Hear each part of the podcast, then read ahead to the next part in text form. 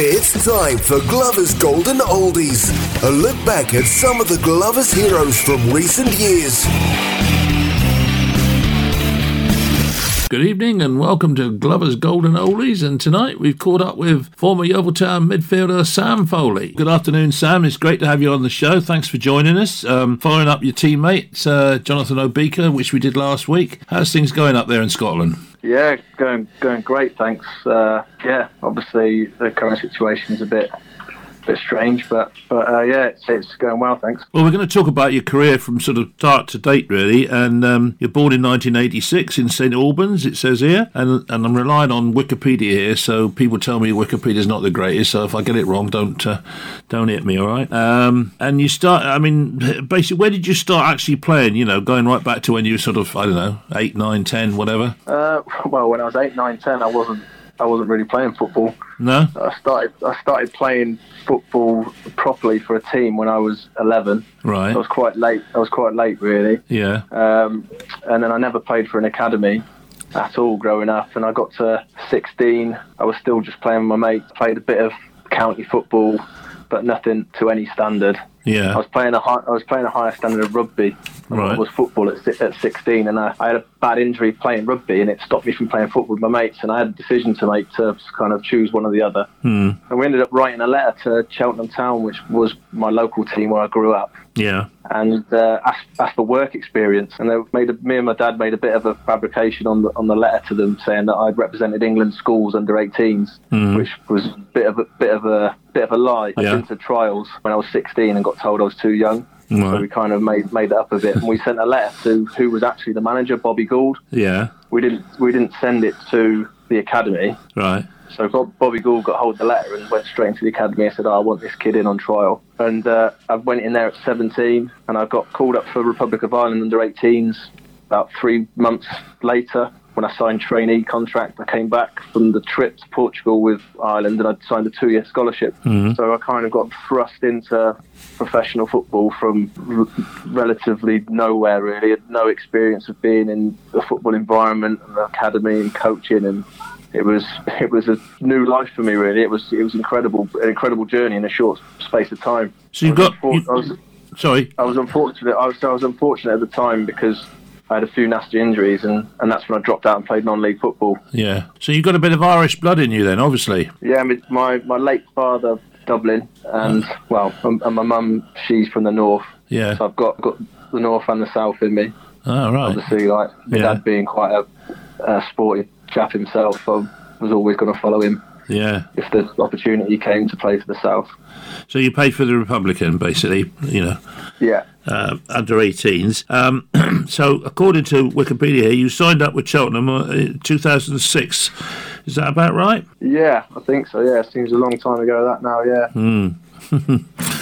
And um, you know, what what were your first impressions of, of the big time, so to speak? You know, full time professional football. I, I loved it really. It was I went, I went into the youth team and it was, he was still quite juvenile really the how, how it was back then and Yeah. it was it was, you know, it was pre-mobile phone so All right. it was there was a lot there was a lot of stuff going on in the dressing room and there was all that camaraderie and banter and but you were still you were still a kid and you still had your jobs to do. And I remember smashing ice buckets just to get some water so I could clean balls before training for the first team. And I could I could remember looking over at the first team with envy that we'd be just about finishing our first session and they'd be showered in their clothes going home and we'd be going out for a second session. So that was always something that kind of drove me on. I, mm-hmm. I wanted to be in the first team to have that lifestyle really and I kind of I knew what I needed to do to get there. I needed to work hard. I've worked incredibly hard to get where I was. I'm not I'm not going to say that because I didn't have a team when I was 14 15 that it didn't interest me. It, it did interest me and for years and years I never really got the opportunities that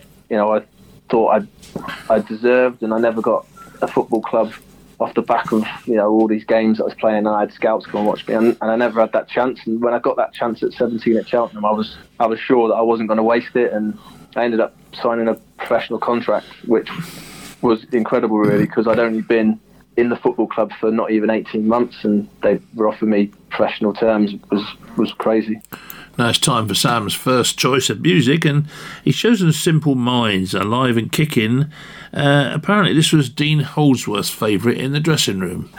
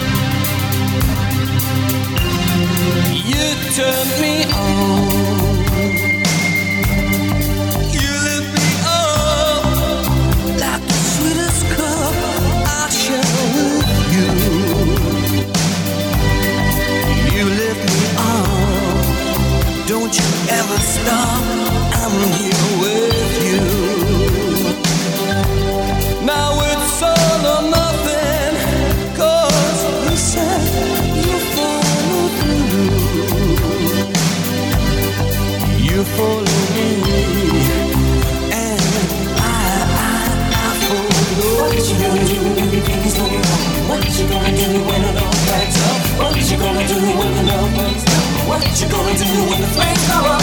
Who's gonna come and turn the tide? What's it gonna take to make a dream survive. Who's got the time? To calm a storm inside. Who's gonna save you? Alive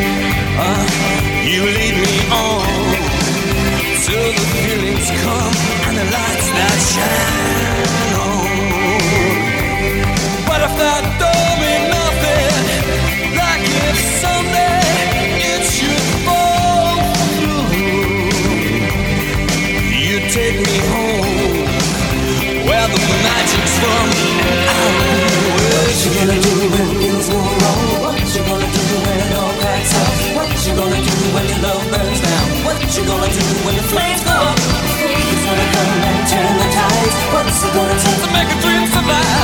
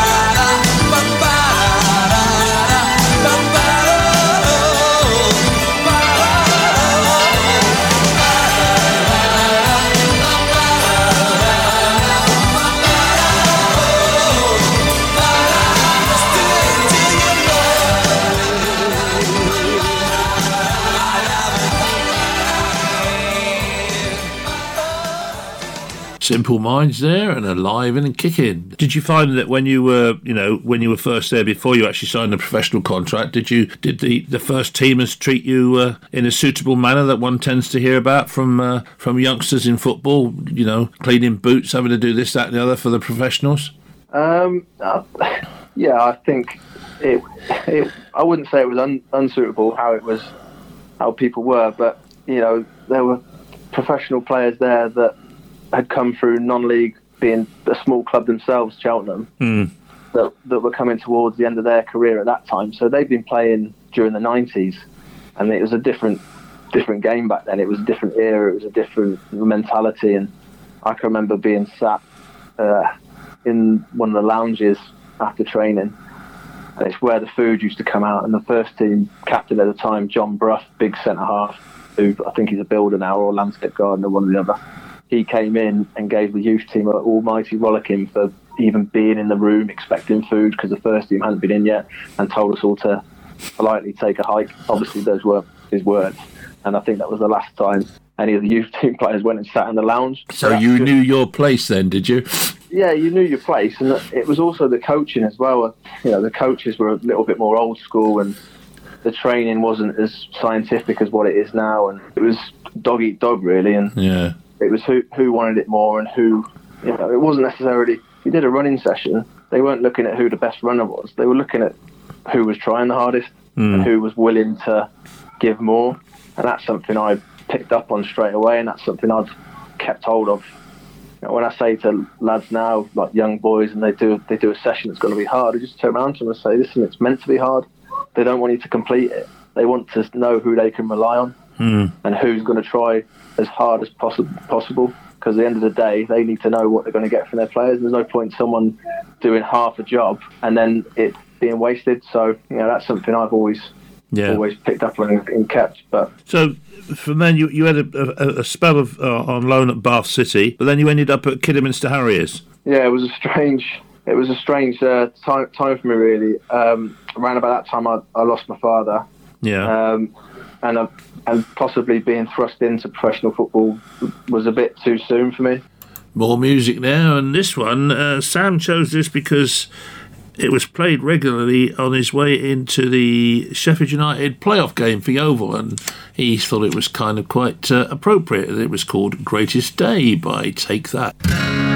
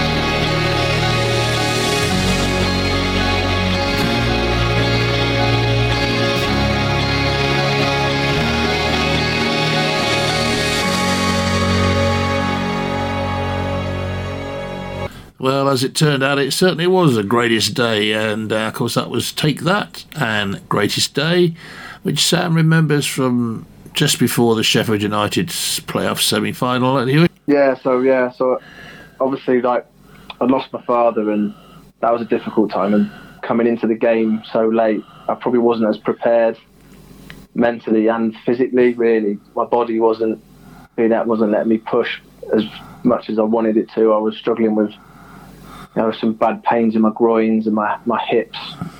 So uh, it wasn't going to work out for me at Cheltenham. There was a change of manager and he sort of let me go.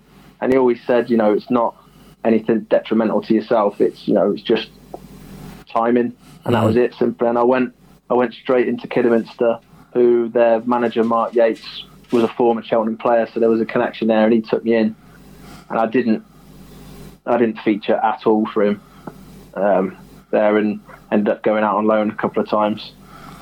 how did you, how did you cope with that? I mean, it must be you, you've gone there full of expectation, hoping that this is going to be the, the team that you're going to start playing regularly for, and then he doesn't play you. It must be very difficult, I think, isn't it? Um, yeah, I mean, I bided my time to begin with, and just you know, I thought I'd just wait for my opportunity. Just how things were at the time, he his two midfielders were his two main players, and regardless of what I did, wasn't going to get me a game. Yeah. Um, and then obviously going out on loan was I loved it, and be it playing football every week and having something to look forward to on a Saturday, and being you know having someone trust trust you really because they're picking you. It's always been a privilege to play, no matter where I am. Yeah. Because someone's sticking their neck out for you. So uh, I went to I went to Redditch United, and as a as a club, there's not much really great about Redditch as a club. It's a small club, and it was punching way above its weight. Um, and I went in there, and I, and I loved every minute of it. Yeah, oh, that's good. That's what you want, isn't it? And then you ended up at Newport on loan, and then from the loan that turned into a permanent, and you had 118 appearances there, or more than that, yeah, I probably. was, well, yeah, I was quite I was quite lucky really um, with with Newport. Um, it was it was a, it was a strange one because I went on loan there, and we I think we went undefeated for the last twelve games, and then Dean Holdsworth, who was the manager at the time, said, "Listen, like, I want to offer you a two-year deal. I'll put a clause for a third year." And I'm thinking, like, wow, three years. Um, that would be amazing to have the security of knowing that I'm going to be at a club for three years. Yeah. Pretty good. Um, so I went back to Kidderminster and I got told by Kidderminster that I wasn't going anywhere, that I was staying. Um, and I was like, well, that's a strange one because I've not played a single game for you. So I've already spoke to Newport and they said that I can go there and I'm going there. And then Kidderminster tried to hold my registration and claim compensation because I was under the age of 24 Yeah. And which was ludicrous really because I didn't play a single game. But then I think there was they they did a deal somehow they did a deal. I think it was my last pay. I just waived my last pay from Kidderminster, and that was enough the compensation fee for me to leave in the end. More music now. This is Elvis, of course, and Suspicious Mind.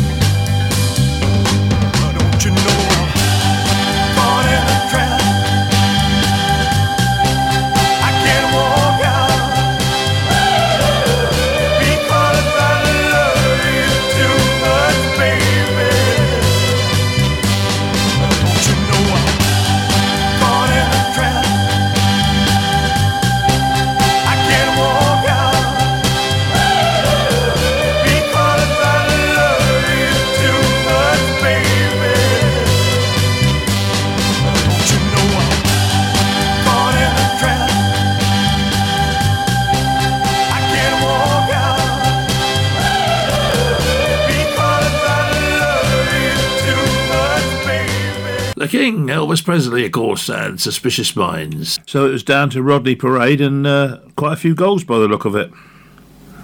Well, it was Spytty Park back then. So it was it was pre Rodney Parade. Mm. Oh, was it? So, Yeah, yeah, Yeah, the ground was Spytty Park, had a athletics track round it. yeah. On my debut, I, I remember hurtling off the pitch onto the athletics track and uh, rebounding over an advertising, hyperextending my knee. Oh. I had to come up, stretch it off. I thought I'd, I thought I was in serious trouble, but I was all right. A couple of days later, um, but yeah, I, uh, it was great. We, I was blessed really. We had a great team. We had, a, well, had an unbelievable team for that level, and we ended up winning the league at a canter in the end. I think at Christmas we were 12 points clear, and we won the league by March before Cheltenham races, Yeah. meant I could go every day at Cheltenham. It was brilliant. No, Fair enough then. I think we had 103 points end of the season, which is a record still at that level, Mm. and we were clear by 27 points. And what league was that? That was Conference South. Yeah. Yeah, and then uh, I mean, according to this, you had 32 goals. In that, I presume this is just in the league. So if you added a few cups and that, you must have had even more than that. Yeah.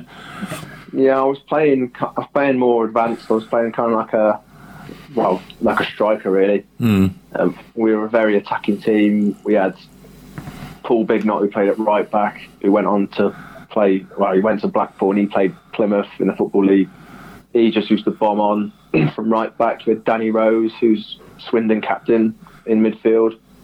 Craig Reid got a move to Stevenage for 100k up front. So it was a very attacking team, and I didn't really have much responsibility defending. It was just go and get yourself forward and get involved in it.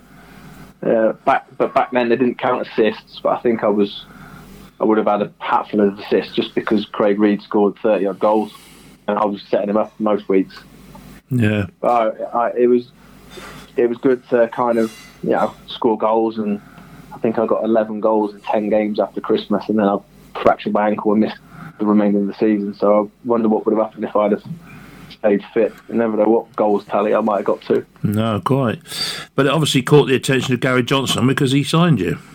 Yeah, I'd actually sent. Uh, I'd ran my contract down, so we went up to the conference, and Dean Holdsworth left, and then we had a couple of managers come in, and I had Anthony Hudson came in, who didn't really fancy me much, and then he ended up getting sacked, and I got back in the team under Justin Edinburgh, and I think the first game he started me, I scored a hat trick away at Fleetwood, and I think two weeks later he made me captain, and and I played every game from there on in, and I ended up scoring I think 13 goals I think that season, and kept us up.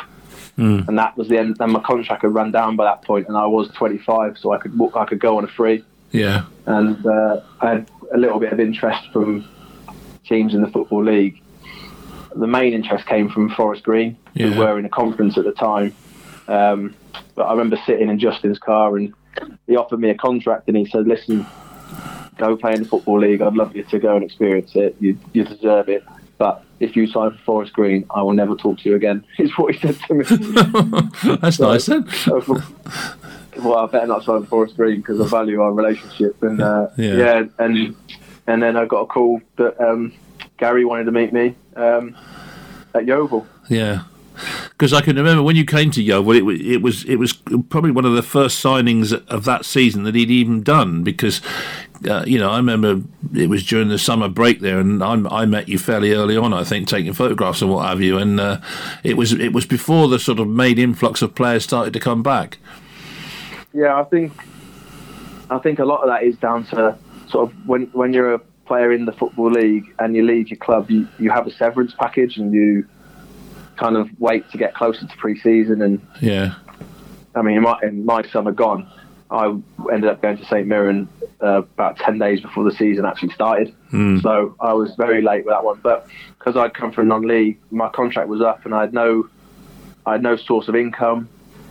Um, and then as soon as I had the opportunity to go to Yeovil in the Football League at that level, I, there was no sort of waiting around and thinking about you know what else could happen. I was I was going to sign it. I didn't didn't think twice about it. Once I met Gary and he you know had a good chat with him, I got on really well. he told me, you know, his philosophies on football and what he wants to do at the club. Hmm. It was a, it, it was a no-brainer. I, I probably wouldn't need to meet anyone at that level I was in my career to go to a League One side, regardless of, of who it was. Yeah. I was always going to snap their hands off, and that was the case, really. Well, you played 88 times in the league, according to this, and uh, scored seven goals, but I'm sure there's a few more than that. But I mean, you know, you were part of a very successful team at that time, weren't you? yeah, again, really going back to sort of what I said about Newport being quite blessed for the team around around me. We had an unbelievable, unbelievable group of individuals, of people that you know that Yeovil as a Football Club, I think, probably owes like a lot for their success to that group, and you know I, inc- I include the staff in it. Hmm. But you know, ultimately, it was, it was the players and Yeah, oh yeah. yeah. have, to have that bond that we still have now. You can speak to one another you've not spoke to for years, and you just send them a text, and it's like like you saw him yesterday. yeah. That's yeah. something that you can't that you can't buy, and that comes from success. And you know, it, it was they were, they were great people, and you know, very fond of of that time. More music now, and this one is Sam's daughter's favourite. It's called Shake It Off by Taylor Swift.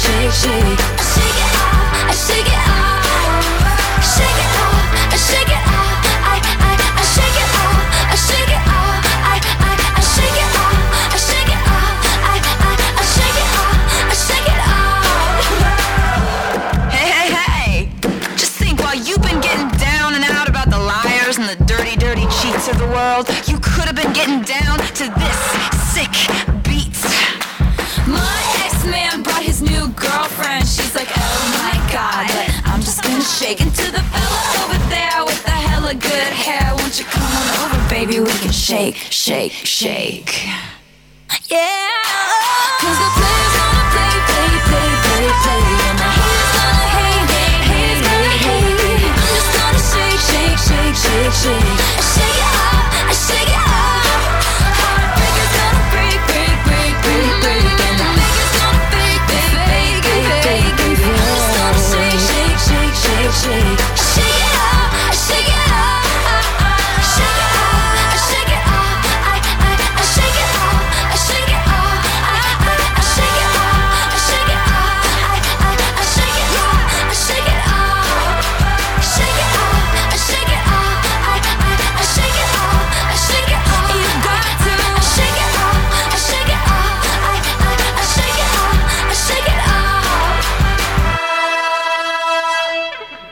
Taylor Swift there and Shake It Off. Well, of course, there's not much point in asking you what was your most memorable game for Yeovil because I'm assuming it would have been the playoff final against Brentford, yeah? Uh, I'd say it's up there, yeah. I think as as, as memorable, I'd, I'd probably say the the second leg of the semi final. Sheffield United, yeah. Probably. Yeah. Yeah, it's probably the, the most memorable. I, I can obviously I can remember the, the final well. I can't remember it that well because I was so exhausted.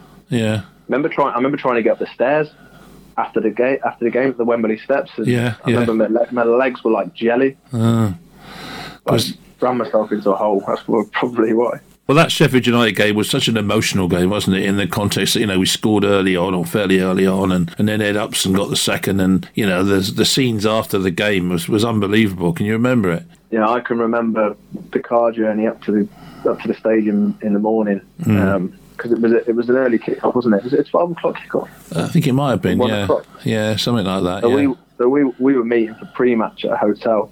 I can't remember what the hotel was called. It was the other side of the Oval. yeah. and uh, it, we were meeting at nine o'clock. And I remember being in the car, and it's one of the songs that you've asked me to think of. Oh, right, yeah. Take, take take that greatest day came on, Yeah. and I think it came on on the radio. All And right. It's a song that I've listened to anyway, and it's quite quite a decent song to Yeah. pump yourself to.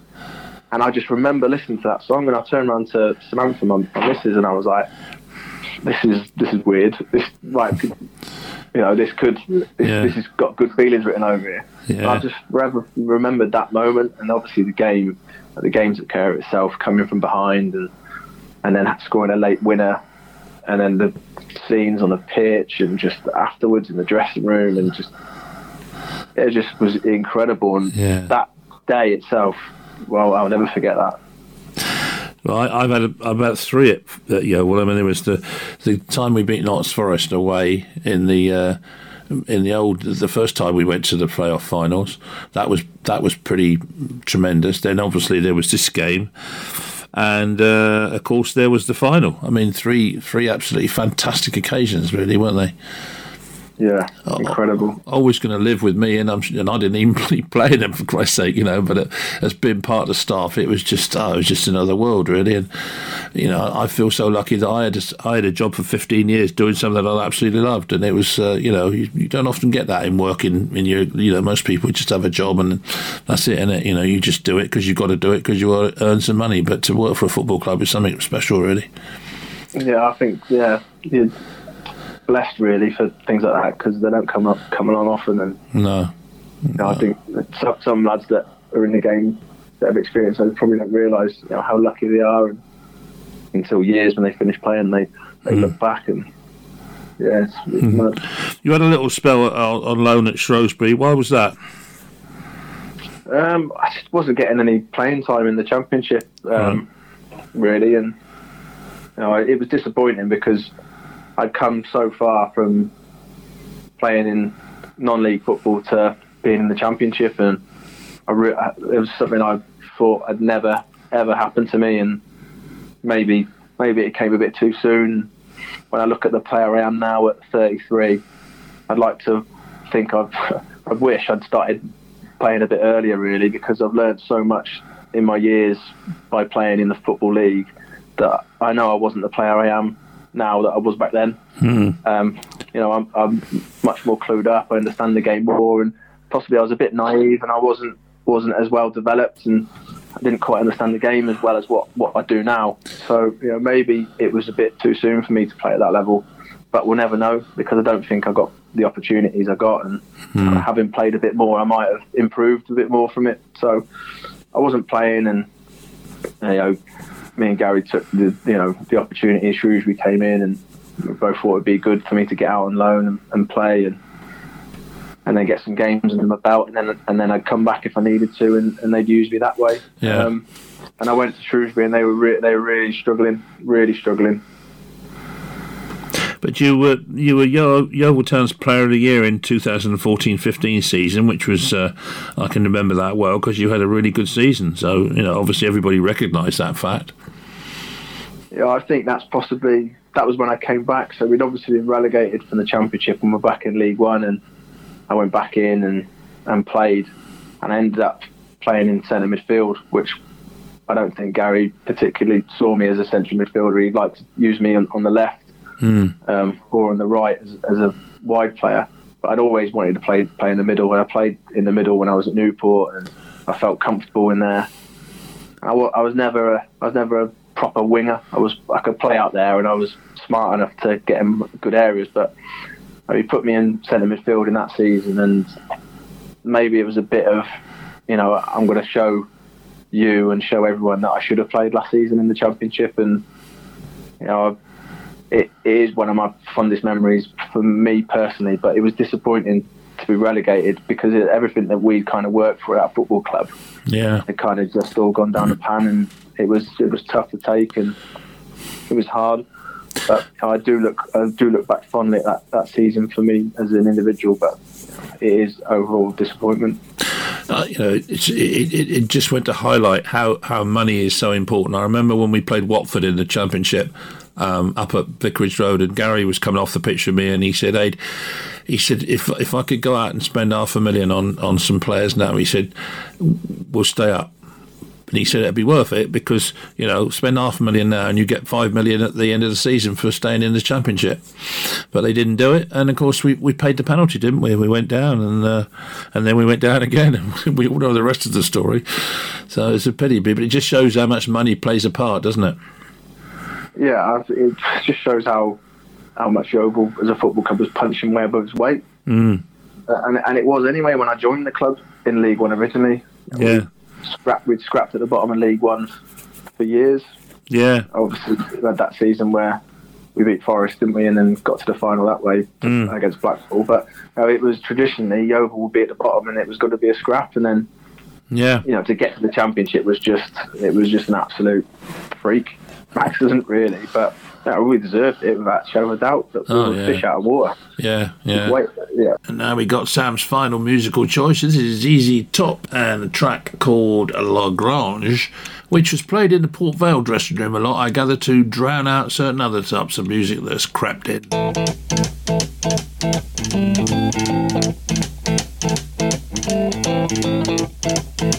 Rumors spreading round.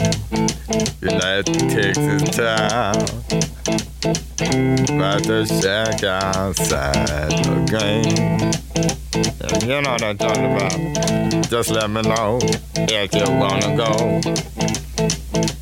To that home out on the range. They got a lot of nice girls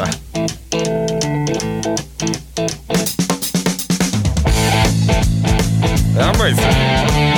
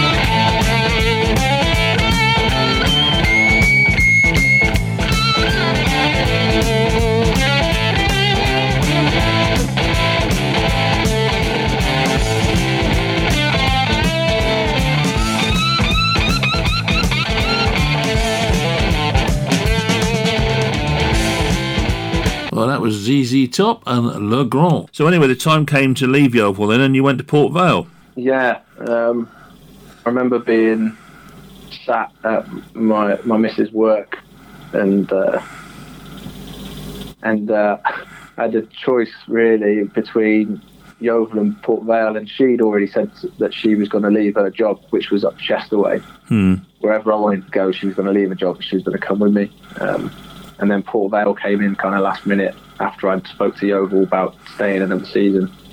Um, and Port Vale, I went and met the manager, and I realised how close it was to where she worked. Yeah. It didn't really have have a.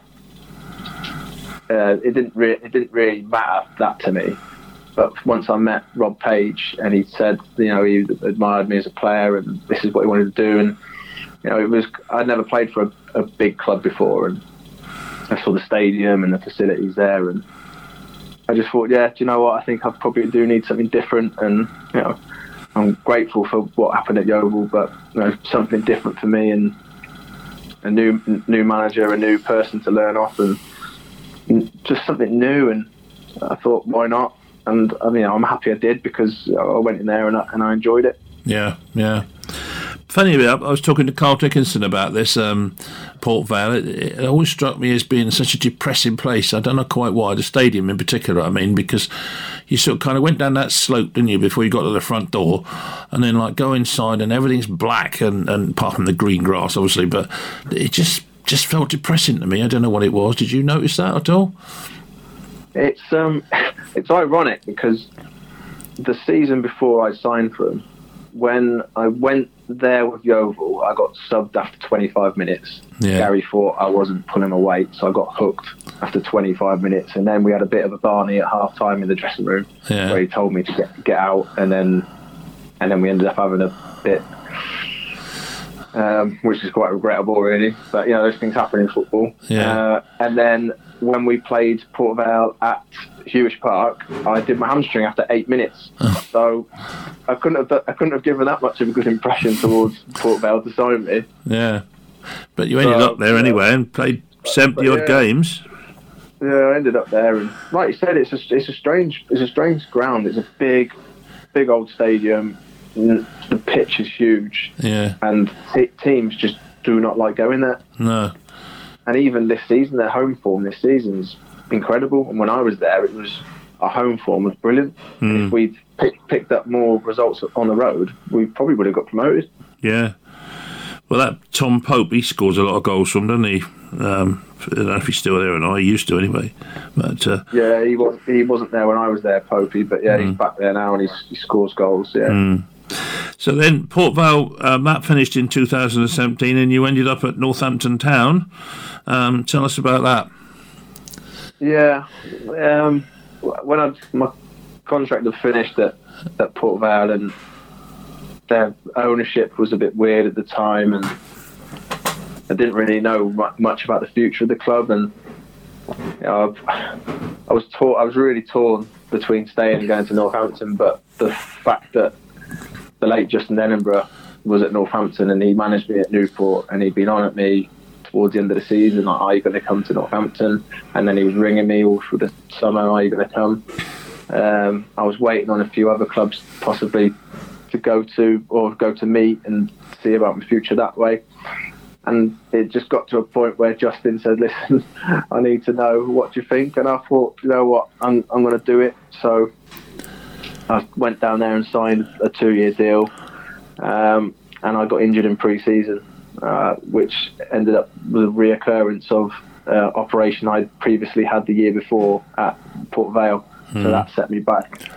And before I was back fit, Justin had been sacked, so it wasn't a great start for me there. No, and of course there was a bit of a Yeovil. I don't know if it was when you were there or it came afterwards, but there was a Yeovil connection because Andy Williams was there and Sam Hoskins was there and uh, Dean Bowditch as well. I don't know were they any of their, th them there when you were there? Yeah, so Sam was there when I first went in, and Dean Bowditch signed at the same time as me. Right, right. Uh, Dino Dino didn't have a great time there. Um, he he was out. He went out on loan in the first season. Um, Was this all under Keith Curle or was this before? no, this was before. So after Justin got sacked, uh, Jimmy Floyd Hasselbaink came in, All right, yeah. and I think Jimmy kind of looked, and I was 30 at the time. I thought, hold on, I've got a 30 year old midfielder who's injured. Like, what's he's no use to me. Yeah. Um, and the club had actually invested quite a bit of money in the playing side of it. They had had Chinese investment money. So whilst I was injured, they went off buying players for fun. They bought Matt Crooks from Rangers, who, don't get me wrong, I won't be surprised if he goes on and plays at a very high level himself because I really rate him. And he's a great kid. Um, Matt Grimes came in on loan, who's now captain at Swansea in the Championship. Yeah. So they strengthened the squad considerably. And I'm sat there thinking, hold on, how am I going to get in the team here? I'm injured. Manager doesn't like me. Um, I ended up ha- having to tell him that you can play me out wide if you need to. So that kind of got me in the team that way, and he started playing me out wide and then put me in the middle a few times. But I think realistically, what Jimmy Ford was asking his players to do was just not realistic of what their capabilities were and what the football at that level was. His coaching was probably a bit too stagnated in the fact that it was, you know, he was taking things too too literate to what they actually were. When you're in a game, the game just flows, and there were some times in training where you'd be asking him questions and he'd just, you wouldn't, he, he would fall on deaf ears, Yeah. basically. So, you know, and Jimmy ended up paying a price, and he got sacked. Dean Austin came in, and Dean was unlucky really because he inherited like a team that were just used to getting beat, and they were really struggling.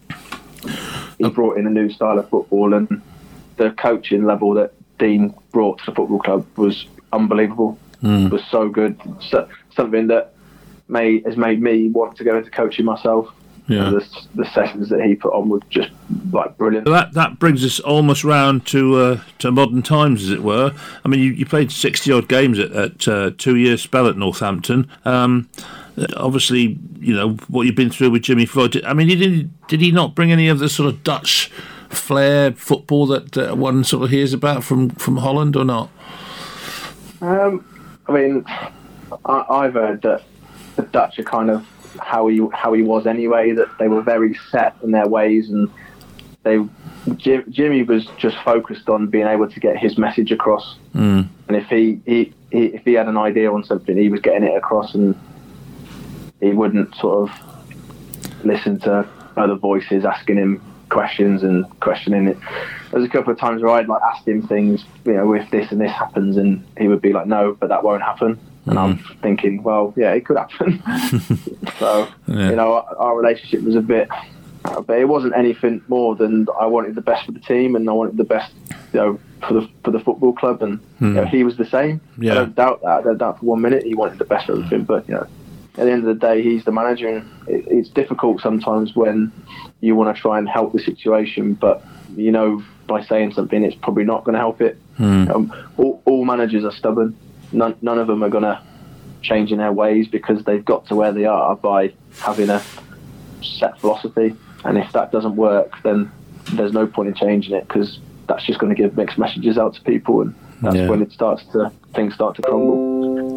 So um, you ended up uh, moving um, up to Scotland, which was, uh, uh, you know, a bit of a culture shock, I expect, wasn't it? Yeah, so well, the contract ran out at Northampton, and I, I was ready. I was ready to leave. I I had you know a spattering first year, and my second season there was, was much better, and I, I played a lot more football under Dean Austin and Keith Curle. But uh, Keith wanted a full clear out of everyone, so he just got rid of everyone. Re- released, I think, about twelve players. Um, and then I got to the summer and I was kind of reassessing what I was going to do. And you know, I was 32 at the time, and I'm, I'm thinking, you know, what? I went down to meet the Stevenage manager in the summer, and I, I've driven all the way back up to where I'm based in Cheshire. And I looked at my clock, and I'd be the, the cumulative drive was eight hours there and back. And I just thought to myself, like, do I really want to go to you know Stevenage in League Two? Hmm. and go and play against Carlisle, which I've already done. Go to Morecambe, go to Gillingham. You know, go to these places. I've already done this. Yeah, yeah. I'm thinking, I'm, and you know, my kids are, my oldest is near school age really, so they're not going to be moving with me. And I was starting to think, is it really worth it, worth carrying on? And I was thinking, uh, do I look for a part-time club up here that's close to the home and slowly bring my money down and look for an alternative career?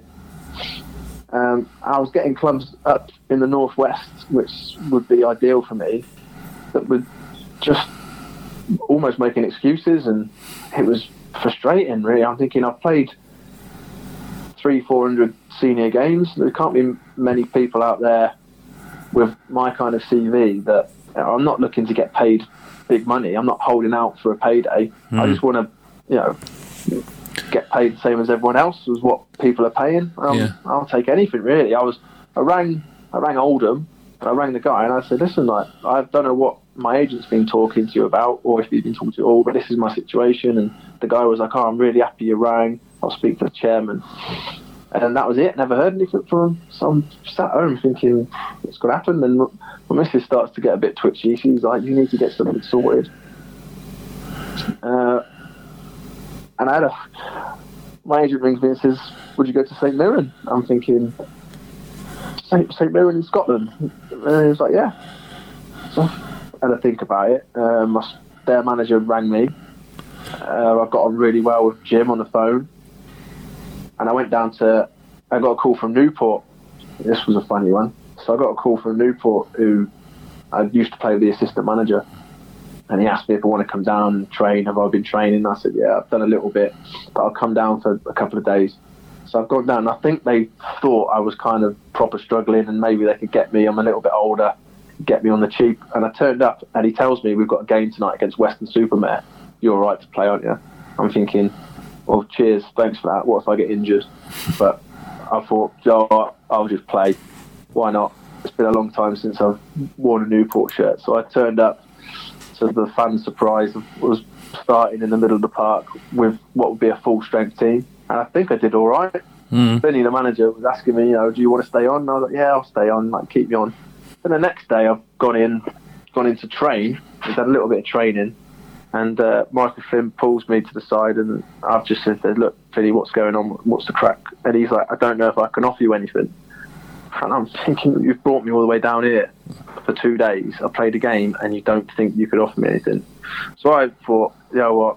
I'll just be straight up honest with you, Michael. Uh, I've had a good offer from St Mirren. It's a two-year deal, and the money's good, the package is good, and you know, I spoke to him, and he says, "I think you should go. I think you should go to St Mirren. I know Jim. He's a good guy. I'll give him a ring, and I'll tell him." And I'm thinking, what?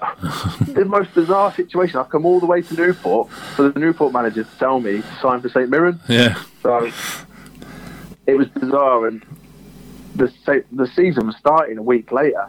So St Mirren were getting quite, you know, itchy feet, thinking, is the deal going to get done? So I ended up doing it over fax on a Friday, and then I drove up on the Sunday. I trained on the Monday, and by the next Saturday we were playing Hibs away, and then it was Aberdeen at home, then Rangers. So it was baptism of fire going up there. Really, I don't Yeah. even met the lad. Didn't know the lads' names in the first game. No. But I mean, playing at, at such venues as Ibrox and Celtic Park for starters, and Pittodrie, and you know, I mean, that's that must be uh, in front of big crowds as well. I think that must have reinvigorated you completely, didn't it? Yeah, it, it, it, it definitely did. I, I kind of the whole point, the decision of me going up to St Mirren to play in the Scottish Premier League was again something different, something that I could sort of learn from, you know, improve me as a as a person, possibly improve me as a player by exposing me to a different level of football that I've that I've played before. But you know, it's incredible to think that it's just it's there, and I've never really thought about it before, and to play in front of fifty thousand people at Parkhead and hmm. four thousand people at Ibrox. It's it's incredible, really. It was it was there all along, and I, I we have a conversation with my missus. You know, do, you- do you wish you went up there a bit earlier? And it's kind of like, well, no, because how things were. Just it was never going to happen. I'm just thankful that I've had the opportunity to go up there now. Yeah, yeah. And you're enjoying it, obviously, and, and you've got John Obika up there, who you've obviously got to know now. I know he wasn't at the club. Was he at the club when you were at Yeovil? He wasn't, was he? No, no, he No, wasn't. John, no. no. But um, but you know, you obviously enjoyed it. Um, you know, different experience sort of thing. So uh, it, it must life must be good. Yeah, as long as football gets back after this virus. Yeah. Well, of course, that's something out of everybody's blooming control at the moment, isn't it? Really. So we've just got to hope. I Yeah, mean, we'll yeah, we'll just see what happens. Obviously, you know, yeah. it's important that you know, everything gets sorted before things get back to normal. Yeah, definitely. But it's you know it's it's horrible when you, you hear. I, I put a thing on my Facebook page today. Why don't the government instead of telling us every day how many people have died last night or whatever, why don't they tell us how many people have come through the whole thing and have got you know they've had it and they're back fit again? That would be far more interesting and far more you know um, morale boosting than telling us how many people have snuffed it every day. Yeah, no, I agree. bit of positive news. Yeah. behind it. Yeah, but there we go. Look, Sam, thanks very much for doing this, mate. Really, really appreciate it. Very interesting hearing, uh, you know, that your whole of your, your career sort of story in, in half an hour is. Uh, it's, it's been quite a good good career, and you're still going. So that's that's got to be good, really, isn't it? Uh, cheers, H. Thanks for having me on. No. Um, yeah, no, listen, I, I've been loving every minute of it, and I've not got any plans of finishing anytime soon. So Yeah. And then you did mention maybe maybe um, um, coaching in it afterwards. yeah, um, I've started doing my, my first coaching badge, my, my B license. Um, but obviously, you know, takes a lot of time and you know, it takes a lot of practice to get to get to that level. So I'm just doing it at the minute, and we'll see where that takes me. I, I enjoy passing my knowledge on to the young kids, but Yeah. from from a playing playing perspective, I, I enjoy winning a lot more. So you know, I just try and concentrate on winning and playing. But I find myself coaching a little bit whilst I'm playing the game now, which is interesting. And I tell you what, something as well, H, you probably don't know this, that the last game I played uh, against Hearts for St Mirren, can you believe that I played centre half? Yeah, not really, no. But I expect you're, you're six foot, so you'll be well, you know, right Well, frame for it. I should that- think. That's some journey. Playing left wing for Yeah. Yeovil in the Championship, Yeah. centre half St Mirren. I kept the clean sheet as well. Oh. So yeah, I feel like I'm, I'm always learning the game and coaching whilst I'm playing. Well, it's obviously an ever evolving story, isn't it? And uh, who knows what's around the corner? You never know, do you? You never, never know. know, mate. Nah, good. Well, thanks ever so much for joining us, mate. And uh, don't worry, we should be keeping an eye on you for sure. Well, that was midfielder Sam Foley, who's now up at St Mirren, joining us for another session of Golden Oldies. Um, please keep listening to Three Valleys Radio. We've got loads more good ones coming up for you. And in this time of no football, we hope it'll help to at least relieve the lack of football for you.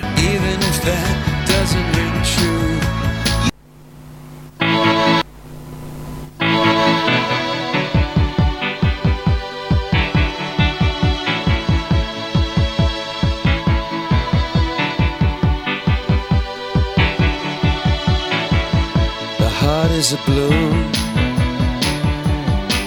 shoots up through the stony ground. There's no room, no space to rent in this town. You're out of luck. And the reason that you had to care, the traffic is stuck. And you're not moving anywhere. You thought you found a friend take you out of this place.